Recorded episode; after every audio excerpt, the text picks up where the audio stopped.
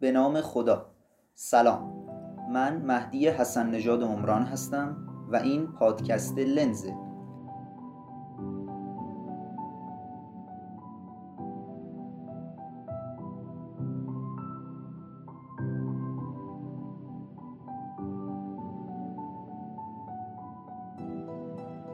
تو این قسمت فصل ششم از کتاب درآمدی بر فلسفه طب رو با هم میشنویم که متنش رو آقای فرشاد متینفر نوشتن.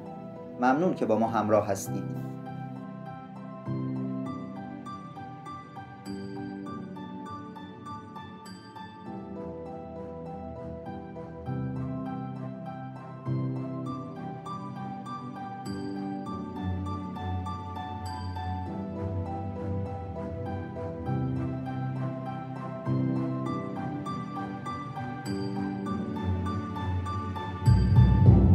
طبقه بندی بیماری ها ابزار ضروری. به طور کلی در فلسفه طب دو پرسش شبیه به هم وجود داره که همواره برای پزشکان جالب توجه بوده. در فصل چهارم کتاب در مورد پرسش اول یعنی این سوال که از بیماری یا ناخوشی در برابر تندرستی چه تلقی و درکی داریم توضیحاتی بیان شد. در این فصل به بررسی پرسش دوم یعنی این موضوع که از جوهر یا موجودیت بیماری چه استنتاجی داریم می‌پردازیم و در این راستا به دو مقوله افراد در ماهیت و جوهر بیماری یعنی اصل اصالت تصمیه و تفریط در ماهیت و جوهر بیماری یعنی افلاتونگرایی خواهیم پرداخت. ابتدا باید خاطر نشان کرد که دو واژه بیماری و تندرستی اصطلاحات طبی مهمی هستند زیرا طب هدفی جز حفظ تندرستی و حذف بیماری نداره. به علاوه این واژه ها در فرهنگ لغات متعارف هر زبانی هم اهمیت دارند. چون مردم حتی اگر پزشک هم نباشن خودشون رو سالم یا بیمار میپندارن و در تقسیم بندی در یکی از این دو گروه قرار میدن. پزشکان با توجه به دانشی که دارن برای داشتن تصویری واضحتر از بیماری ها و درک بهترشون و مجزا کردن اونها از هم و از سلامتی اونها رو طبقه بندی می‌کنن. و در حقیقت طبقه بندی بیماری ابزاری هست که پزشکان از اون برای دستبندی دانش تخصصی طب استفاده می‌کنن و این طبقه بندی تا حد زیادی بر پایه مدل مکانیکی بیماری استوار هست که با بیان مثالی غیر پزشکی به توضیح انواع طبقه بندی که به میزان دانش و تعلق خاطر مشاهده بستگی داره می‌پردازیم. اگه یه نفر اطلاعات ناچیزی درباره طرز کار ساعت در اختیار داشته باشه و بخواد ساعتهای خراب پدر بزرگ خودش رو طبقه بندی کنه احتمالا ساعتها رو بر اساس نوع اختلال کارکرد طبقه بندی می‌کنه. مثلا ساعتهایی که اگر کوک هم بشن اصلا کار نمی‌کنن.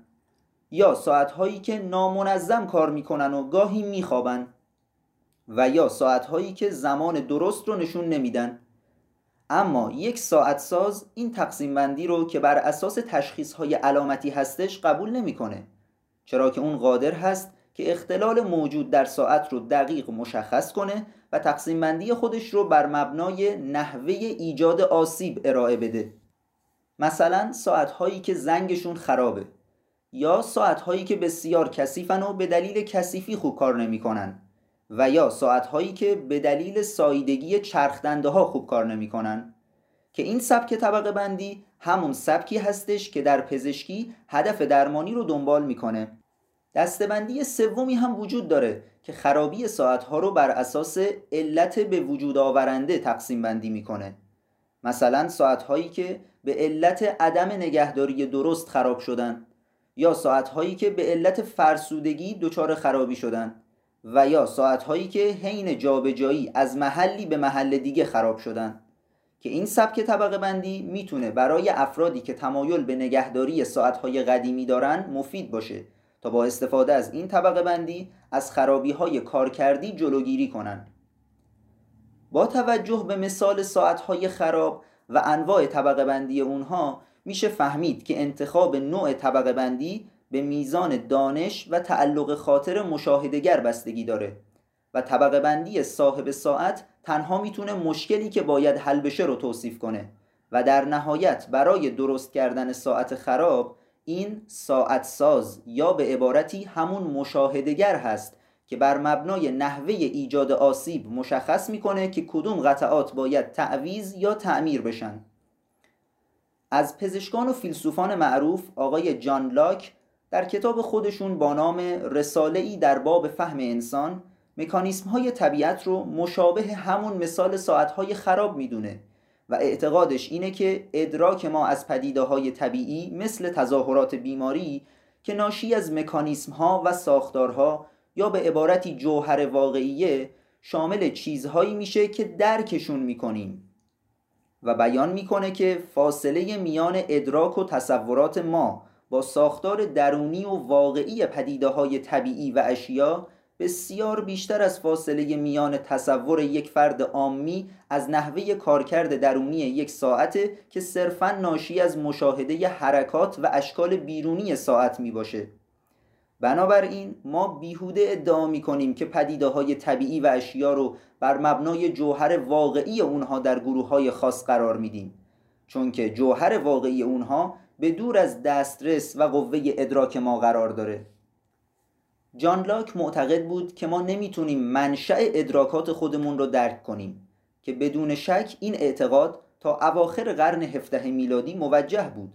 اما همونطور که در فصلهای پیشین هم گفته شد اگر ما امروز هم بگیم که هیچ معرفتی نسبت به ساختارها و کارکردهای ساعت طبیعت نداریم دچار یک شکاکیت بیجهت شدیم.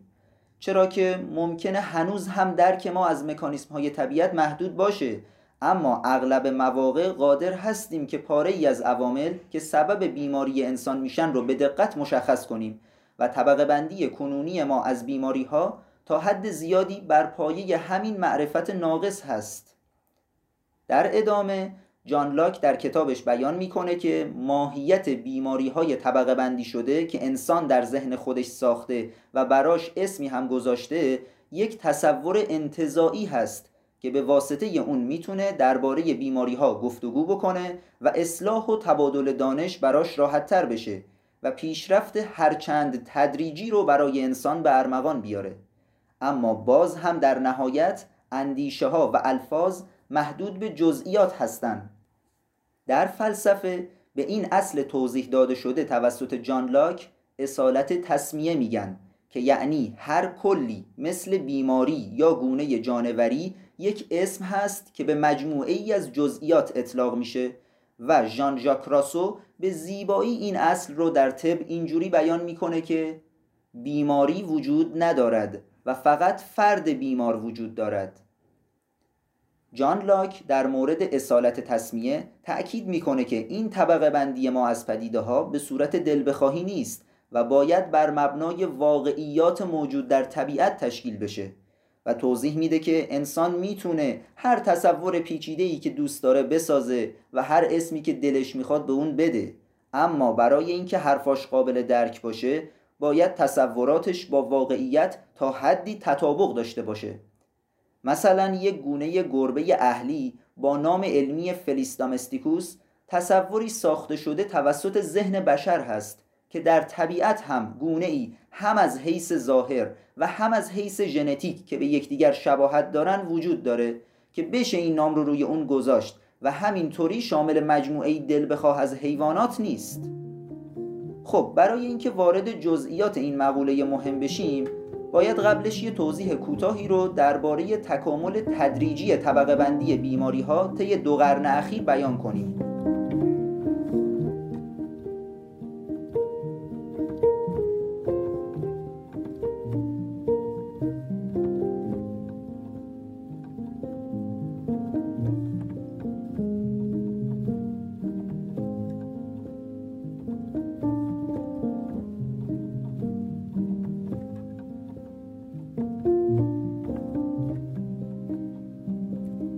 تاریخچه طبقه بندی بیماری ها تا انتهای قرن هجده میلادی پزشکان صرفاً به مشاهده ظاهر بیماران و گوش کردن به شکایت اونها اکتفا می‌کردن و از این نظر میشه اونها رو مشابه طبقه بندی خرابی ساعتهای اون مرد عامی دونست چرا که بر اساس تظاهرات و علائم بالینی بیماران خودشون رو طبقه بندی می‌کردن البته باید اقرار کنیم که حتی امروزه هم در طبقه بندی بیماری ها سندروم های بالینی زیادی وجود داره که چون ما تقریبا هیچ چیزی در مورد مکانیسم های نهفته اونها نمی‌دونیم بنابراین فقط بر مبنای مجموعه تظاهرات و علائم بالینی بیمار تعریفشون می‌کنیم.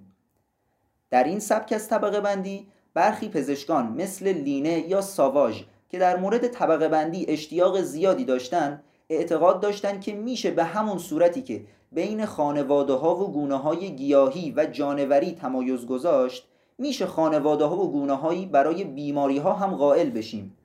اگه از پادکست فصل سوم کتاب یادتون باشه اشاره شدش که از ابتدای قرن 19 میلادی پزشکان شروع به انجام اتوپسی و طبقه بندی بیماری ها بر اساس زایعات آناتومی کردند. که البته این فکر بسیار بدیعی بود و تأثیر بسزایی بر طب گذاشت که باعث شد حتی امروزه هم عمده اسامی بیماری ها از اصطلاحات مربوط به زایعات آناتومی منشأ گرفته باشند مثل زخم معده یا انفارکتوس قلبی. چند دهه بعد پزشکان به فیزیولوژی انسانی علاقه من شدند.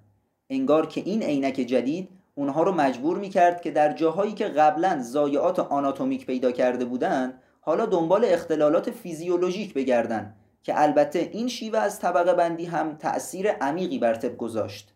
به طوری که تا قبل از این طبقه بندی پزشکان اعتقاد داشتند که بیماران درد فوقانی شکم، زخم معده یا زخم دئودنوم دارند اما بعد از این تحول ادعا می‌کردند که این بیماران دچار افزایش یا کاهش شیره معده شدند البته پزشکان طبقه بندی فیزیولوژیک این چند مثال خاصی که گفته شد رو خیلی سریع کنار گذاشتن و دوباره همون تشخیص های آناتومی قدیمی رو به کار گرفتن اما در مورد سایر اختلالات هنوز هم بیماری هایی که تعریف فیزیولوژیک دارن مورد قبول هستند.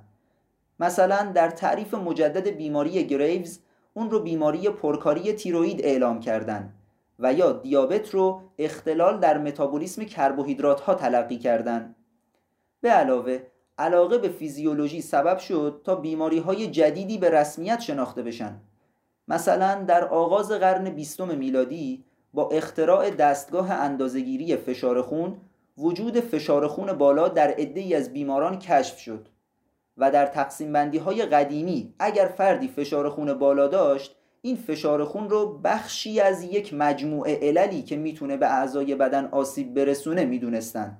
اما با عینک فیزیولوژی افزایش فشار خون شرایانی رو به تنهایی یک بیماری در نظر می گرفتن. در طی نیمه دوم قرن 19 میلادی شالوده علم میکروبیولوژی پای ریزی شد و بیماران مبتلا به بیماری های عفونی بر اساس گونه عامل عفونی از نوع طبقه بندی شدند. برای مثال برخی بیماران مبتلا به سندروم بالینی سل بودند که زایات آناتومی مشخصی به نام توبرکل داشتند و به لحاظ آناتومی این بیماری توبرکلوزیس نامیده می‌شد. سپس با کشف عامل عفونی اون سل از نو به عنوان بیماری که به علت میکروب مایکوباکتریوم توبرکلوزیس به وجود میاد طبقه بندی شد. این طبقه بندی به دو علت گام مهمی در تاریخچه طبقه بندی بیماری ها محسوب می‌شد. اول اینکه برای اولین بار امکان این به وجود اومد که تعداد زیادی از بیماری ها رو بر اساس عامل به وجود آورنده تعریف کنند. و دوم اینکه اعتقاد قاطع به یک علت یک بیماری که یعنی از علت واحد معلول واحد به وجود میاد قطعیت بیشتری پیدا کرد. البته همونطور که توی فصل پیش گفته شد این اعتقاد در مورد اکثر بیماری های عفونی اشکال داره. چون معمولا ویروس یا باکتری رو باید یک علت از مجموعه علتهای فراوونی دونست که در فرد بیمار وجود داره. با این همه طبقه بندی بیماری ها همچنان ادامه داره و در طی سالهای اخیر دانشمندان علوم پزشکی علاقه شدیدی به ایمنی شناسی از خودشون نشون میدن و تعریف بیماری ها بر مبنای ایمنی شناسی به سرعت رسمیت پیدا می‌کنه. جایگاه بیماری در کل نکته کلی که نویسنده از بیان تاریخچه طبقه بندی بیماری ها می‌خواست بگه این بود که طبقه بندی بیماری ها توسط فکر انسان ساخته میشه و با وجود تظاهرات بالینی مختلف و مکانیسم های کشف نشده به وجود آورنده بیماری ها هرگز دو نفر رو نمیشه پیدا کرد که دقیقا عین هم یه بیماری رو داشته باشن. اما برای بنا کردن علم طب باید به شباهت ها به جای تفاوت ها توجه کرد تا بتونیم دانش و تجربه بالینی رو طبقه بندی کنیم و نام بیماری ها رو باید مثل برچسب هایی بدونیم که به گروهی از بیماران زده میشه که با هم شباهت هایی دارن و به این ترتیب برای درک اون دو اصطلاح سلامت و بیماری به پیش بریم. در ادامه نویسنده توضیح میده که پزشکان از زمان لینه و ساواژ به دنبال مشابهت میان بیماری ها بودن که در ابتدا از حیث بالینی در برخی از بیماری ها مثل سرخک یک عامل به وجود آورنده و سیر بالینی مشابه یعنی بصورات واضح و قابل تشخیص بین بیماران وجود داره. به طوری که برای یه پزشک با تجربه در اغلب موارد تشخیص سرخک بسیار آسون هست. اما با این حال سرخک و گروه مشابهش موارد استثنا هستند و قابل تعمین برای دستبندی همه بیماری ها نیستش. به عنوان مثال در برخی بیماری ها مثل سل شبیه سرخک یک عامل به وجود آورنده وجود داره.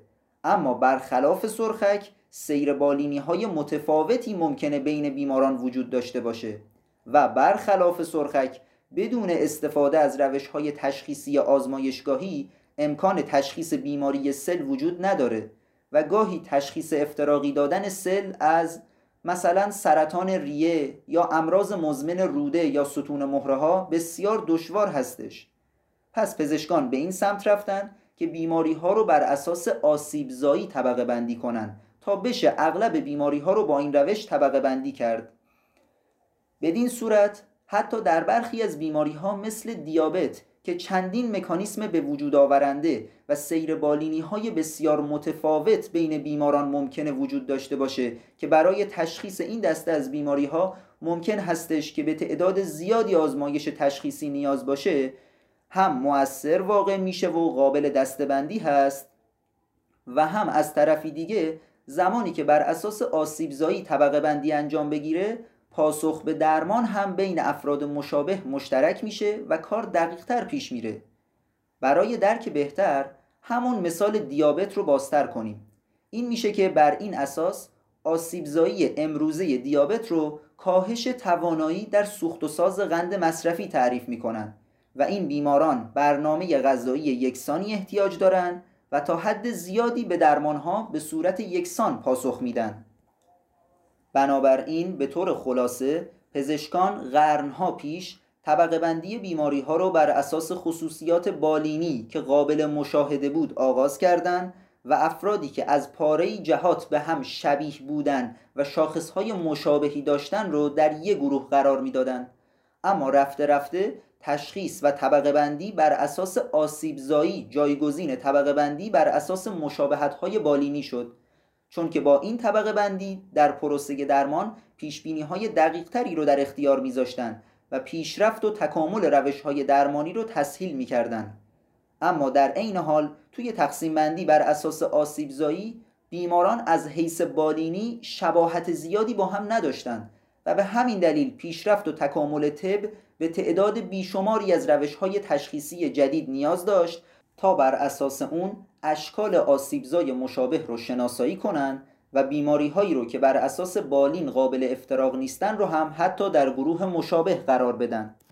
در این خصوص کوین میگه که این پروسه مستاق بارزی از تکامل یک علم و خلاقیت و هوشمندی انسان هستش و با این مثال که حتی انسانهای اولیه هم قادر به طبقه بندی اشیا بر اساس رنگ و شکل و بو بودن و به طور ذاتی توانایی طبقه بندی چیزهای قابل مشاهده رو داشتن اما این خلاقیت و هوشمندی دیرینه بشر موجب می شده که نظم و انضباطهای بسیار مهمتر رو در جای دیگه پیدا کنن و به شناسایی کیفیتهایی بپردازن که مستقیما قابل مشاهده نیستند و برای مقاصد علمی معیارهای عمیقتری رو در باب شباهتها پیدا کنن و به این ترتیب از حد جلوه های ظاهری فراتر برن و با آزمون و خطا و استقراهای مکرر دستبندی جدیدی رو بسازن که از انواع قدیمی اونها کاملتر و بهتر باشه.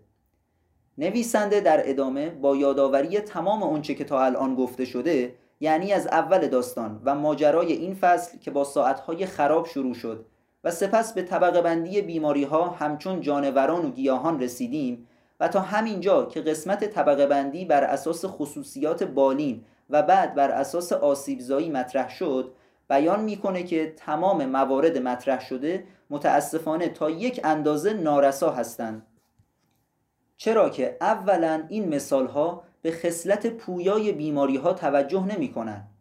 مثلا متخصص آسیب شناسی ممکنه زایعات قلبی در بیماری روماتیسم قلبی رو توصیف کنه اما پزشکی که در بالین این بیماری رو تشخیص میده علاوه بر تغییرات ساختار دریچه های قلب سیر بیماری رو هم مد نظر داره.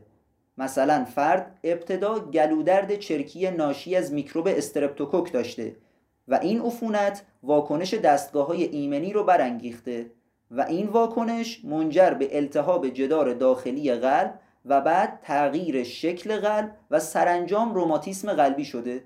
و به این ترتیب اون می‌تونه بیماری قلبی فرد رو توضیح بده. ولی این تنها یکی از حالتهای مطرح شده برای سیر بیماری هست و جوهر وجودی بیماری ها که ما در صدد شناختش هستیم سیر ثابتی نداره و انواع فرایندها و پویایی های بسیاری در مسیر ایجاد بیماری وجود داره. به علاوه برخلاف مثال ساعتهای خراب پدر بزرگ بیماری های بدن انسان در سیستم نسبتا بسته عمل نمی کنن و هر لحظه در حال کنش با محیط هستند.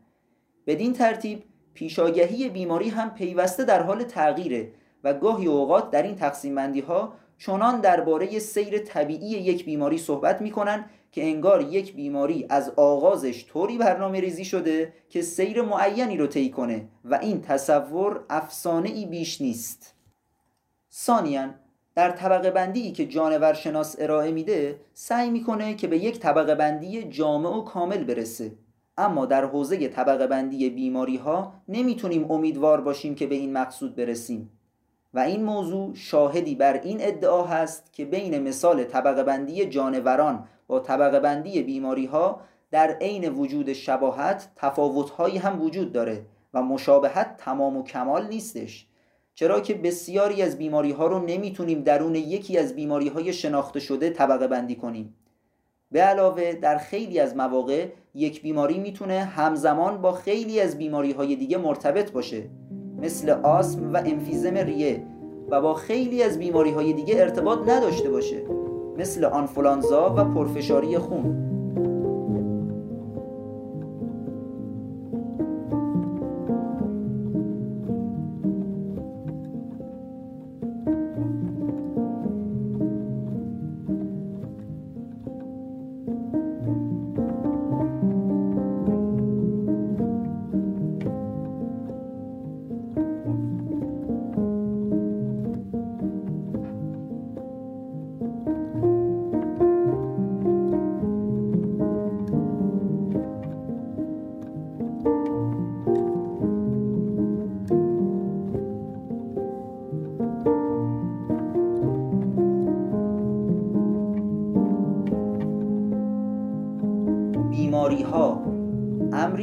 شیطانی یا ایده ای الهی. در پارت بعدی داستان نویسنده ادامه میده که پزشکان به مسائلی مثل اصل تصمیه و انتظاعی بودن لغات و تعاریفی که تا الان مطرح شد به همین شکلی که گفته شد فکر نمی کنن و خیلی از اوقات با گفتن جمله هایی مثل زخم دوازدهه در مردها شایعتره یا مثلا بیماری کرون می‌تونه تظاهرات مختلفی داشته باشه و یا این بیمار به فشار خون بالای شریانی مبتلاست نشون میدن که افکارشون با اصل تصمیه که این تعاریف رو مصنوع بشر می‌دونه همخانی نداره و گویی بیماری ها رو چیزهایی می‌دونن که فی نفسه وجود داره و پزشکان اونها رو کشف می‌کنن. به عبارتی دیگه بیماری ها تقریبا شیاطینی تلقی میشن که به انسان حمله می‌کنن و زمانی که خودشون رو در افراد بارز می‌کنن سبب درد و رنج میشن. و جالب اینجاست که این تفکر فقط در مباحث غیر رسمی شنیده نمیشه بلکه در تحلیل های آلمانه از تفکر بالینی هم دیده میشه. برای مثال الوان فینشتاین در کتاب خودش به نام داوری بالینی می نویسه که ناخوشی در فرد بیمار نتیجه کنش متقابل میان بیماری و میزبان هست که این موضوع یادآور فلسفه افلاتونه که کلیات رو مسل یا ایده های الهی می‌دونست که این ایده ها تغییر ناپذیر هستند و در مقابل جزئیات رو بازتابی گذرا از این ایده ها می‌دونست. برای مثال بر اساس این دیدگاه اون بیماری اسرارآمیزی که در کتاب فینشتاین با میزبان کنش متقابل داره مسل و ایده الهیه و ناخوشی فرد بیمار بازتابی ناقص از این ایده هست. و یا در کتابهای درسی پزشکی موارد نوعی بیماری و شاخصهای بیماری رو توصیف می‌کنن. این بیماران نوعی رو میشه ایده الهی یا مسل افلاتون در نظر گرفت و بیمارهایی که یه پزشک اونها رو معاینه می‌کنه اغلب نسخه های ناقص و ناموفق هستند و یا در مثال دیگه برای بازتر کردن فلسفه افلاتون میشه گفت گربه اهلی با نام علمی فلیسدامستیکوس که کمی پیشتر به اون پرداختیم ایده واقعی و ابدیه و تمام گربه هایی که در اطراف خودمون می‌بینیم فقط نسخه های ناقصی از این ایده ابدی و الهی هستند. البته قبل از اون که به بخش پایانی این فصل برسیم باید گفته بشه که نویسنده توضیح میده که نمی‌خواد بگه پزشکان معتقدن که بیماری ها شیاطین هستند یا اینکه به آموزه های افلاتون خیلی وفادار و متعهد هستند. اما معتقده که اونها تمایل دارن این نکته رو که بیماری ها مصنوع بشر هستند نادیده بگیرن و به اونها وجود مستقلی بدن که البته این طرز نگاه که به نوعی نگرش فلسفه افلاتون هست پیامدهای ظریفی رو به همراه داره که در بخش پایانی این فصل از کتاب بهش می‌پردازیم. پیامدهای دیدگاه افلاتونی در آخرین بخش نویسنده با گلایه از پیروان سطحی نگر افلاتون که در بست طبقه بندی های بیماری ها رو میپذیرن اشاره می‌کنه که این سبک طبقه بندی برای تبابت در بیمارستان مناسب تر هستش تا تبابت عمومی. چون که برای دستیابی به اون ایده الهی و کامل نیازمند آشکار شدن یه سری ناهنجاری هایی که معرف و مشخص کننده بیماری باشن هستیم. مثلا تجزیه شیمیایی خون پرتونگاری های مختلف و گاهی آزمایش های بسیار تخصصی. اما در طب عمومی پزشک نمی‌تونه همه اون آزمایش ها رو درخواست کنه یا اینکه اعتقاد داره همه این کارها در بیشتر بیماران ضرورتی نداره. به همین دلیل بعضی از پزشک ها مثل کروک جنسن طبقه بندی استاندارد دیگه ای رو پیشنهاد کردند که به کمک اون بشه با دقت بیشتری پیش بینی کرد که کدوم گروه از بیماران بدون درمان بهبود پیدا می‌کنن و کدوم گروه از اونها به درمانهای تخصصی نیاز دارن و کدوم گروه برای بررسی های بیشتر باید به بیمارستان ارجا داده بشن؟ در ادامه باید عنوان کرد که علاوه بر موضوع نادیده گرفته شدن تبابت عمومی در دیدگاه افلاتونی بحث پیشگیری هم نادیده گرفته میشه و این طبقه بندی مانع توسعه طب در بحث پیشگیری میشه و بیشتر به درد موضوع درمان می‌خوره. چرا که بر حسب سنت رایج پزشکان اغلب بیماری ها رو بر اساس آسیبزایی در دیدگاه ساعتهای خراب پدر بزرگ تعریف می‌کنن و تمام کارها در جهت ترمیم و درمان آسیب انجام می‌گیره. مثلا در فردی با پرکاری تیروید تجویز داروی ضد تیروید مطرح میشه یا در فردی که تشخیص سرطان روده بزرگ براش گذاشته شده درمان جراحی انجام میشه. و موارد دیگه که همه اون تشخیص ها هیچ گونه اقدام پیشگیرانه ای رو جلوی پای ما قرار نمیده. البته باید اشاره کرد که بعضی ها فکر می‌کنن که میشه در مورد بیماری هایی که بر اساس آسیب زایی طبقه بندی شدن با تمهیدهای واحدی بحث پیشگیری رو انجام داد. اما باید بگیم که این فکر افسانه ای بیش نیست. چون که در حقیقت درباره عواملی که باعث بیماری میشن اعم از محیط و ژنتیک تقریبا هیچی نمی‌دونیم برای مثال اپیدمیولوژیست ها نهایت تلاش خودشون رو کردن که مجموعه علل به وجود آورنده سکته قلبی رو کشف بکنن.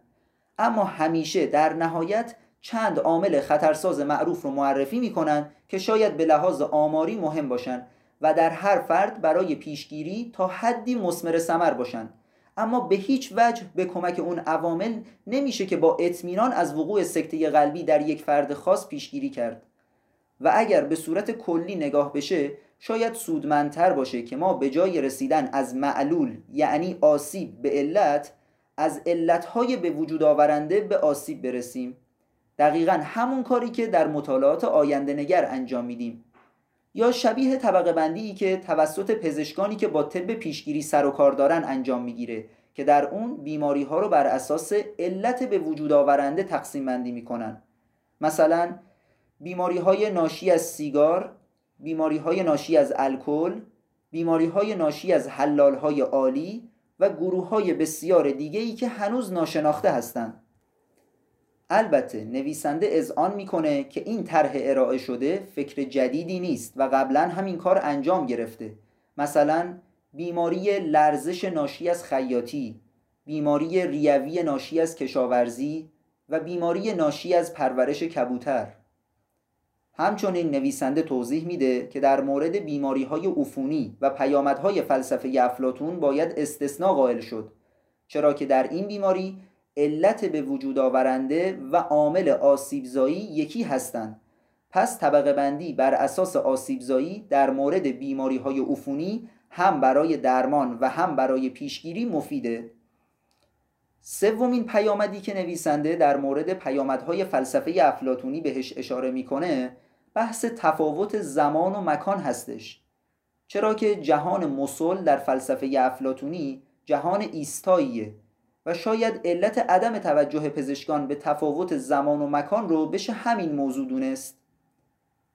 برای توضیح بحث تفاوت زمانی نویسنده میگه که یکی از نویسنده های کتاب فلسفه طب در دوران دانشجوییش شاهد این بوده که بیماران در بیمارستان های آموزشی کوپنهاگ در دانمارک عمدتا به موارد نوشته شده در کتاب درسی شباهت نداشتند و برعکس بیمارانی که در سارایووی یوگسلاوی می‌دیده اغلب با موارد کتاب درسی مطابقت و همخونی داشتند و برای توضیح این تفاوت اینطوری استنتاج می‌کنه که نویسنده های کتاب درسی بیمارانی رو توصیف می‌کردند که چند دهه پیش توی دانمارک دیده می‌شدند نویسنده بیان می‌کنه که نویسنده های کتب درسی اغلب فراموش می‌کنن که طبقه بندی و توصیف بیماری ها باید در یک زمان خاص و با شرایط فرهنگی خاص مطابقت داشته باشه که بدون شک این طبقه بندی و توصیف باید مرتبا هم تغییر بکنه.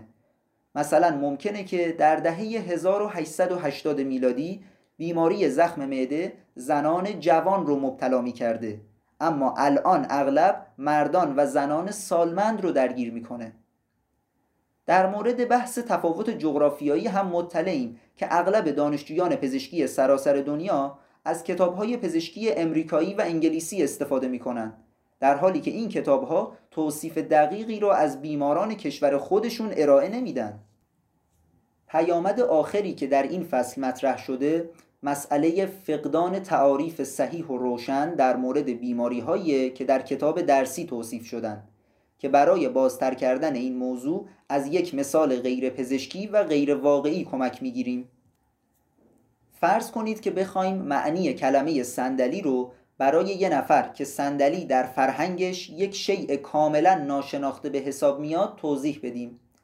احتمالا ما برای ساختن یک تعریف از صندلی خودمون رو به زحمت نمیندازیم چون که خیلی راحتتر هستش که چند نمونه صندلی رو بهش نشون بدیم و کارکرد دقیقش رو براش توضیح بدیم تا خود فرد با دیدن و رجوع به این نمونه های شاخص مثل خود ما این کلمه رو درک بکنه. و به این ترتیب خود فرد هم درک می‌کنه که این کلمه حد و مرز دقیقی نداره که بشه اون رو تعریف کرد و تعیین حدود در موردش مبهم هست و به قول جان لاک حدود مصنوع انسان هست و نه طبیعت. به همین ترتیب و صورت دانشجوهای پزشکی هم بیماری های مختلف رو فرا می‌گیرن و معلف های کتاب درسی و استادان طب بالینی هم دنبال توضیح و تعریف بیماری ها نیستند و به تعریف و تشریح شاخص ها بسنده می‌کنن که این شاخص ها همون مسل های افلاتون هستند که میشه بهشون رجوع کرد. اما مثل بحث صندلی در اینجا مشکل ابهام تعاریف وجود داره که این ابهام تعاریف در گفتگوی روزانه مثلا در مورد صندلی مشکلی به وجود نمیاره و قابل چشپوشی هستش. اما در قلمرو طب بالینی این ابهامات که به مراتب از مثال صندلی بیشتر هستش مشکلات زیادی رو به وجود میاره و نمیشه ازش صرف نظر کرد. و زمانی که از دو پزشک بخوایم نظر خودشون رو در مورد تشخیص یک بیمار بستری مطرح کنن اختلاف نظرهای قابل توجهی بینشون دیده میشه. به خصوص اگه اون بیماری در حوزه بیماری های بافت همبند مثل لوپوس باشه. چرا که تشخیص این گروه از بیماری ها در گرو بررسی کلی تظاهرات و علائم بالینی هست. و تشخیص بیماری کاملا به پزشک بستگی داره که آیا علائم و تظاهرات اون بیمار خاص رو مطابق با های کتاب درسی می‌دونه یا خیر. وضعیت توضیح داده شده رو به خوبی میشه در کتاب درسی هاریسون مشاهده کرد. به این صورت که در این کتاب هیچ تعریفی از بیماری لوپوس ارائه نشده. با وجود اینکه در این کتاب گفته شده که 92 درصد بیماران درد مفاصل دارن. و 61 درصد اونها کاهش گلوبول سفید دارن و با درمان مناسب علائم بیماری کاهش پیدا می‌کنه و طول عمر بیمار بیشتر میشه. اما وقتی هاریسون به ما نمیگه که کدوم گروه از بیماران منظورشه اطلاعاتی رو هم که به ما میده ارزششون محدودتر میشه. گویی که نویسندگان کتاب گفته ژان ژاک راسو مبنی بر اینکه بیماری وجود ندارد و فقط فرد بیمار وجود دارند و فراموش کردند. و درسته که طبقه بندی بیماری ها توی طب بالینی وسیله ضروریه و اصلا نمیشه ازش صرف نظر کرد. اما باید اذعان کرد که در حال حاضر جمعآوری و ضبط تجارب بالینی به علت نبود تعاریف بالینی دقیق و سریح اونچنان که باید از دقت برخوردار نیست. و نویسنده میگه که باید امیدوار باشیم که روزی فرا برسه که اطلاعات ما درباره علتهای به وجود آورنده تظاهرات و علائم بیماری ها به قدری زیاد بشه که بتونیم تعریف مجددی از موجودیت بیماری ها ارائه کنیم.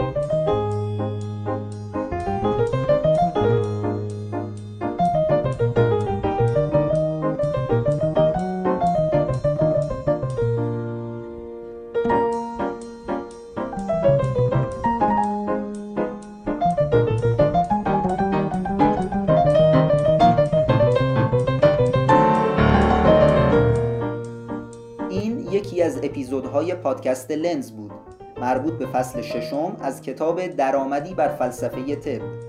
امیدوارم که لذت برده باشید نظرتون چی بود؟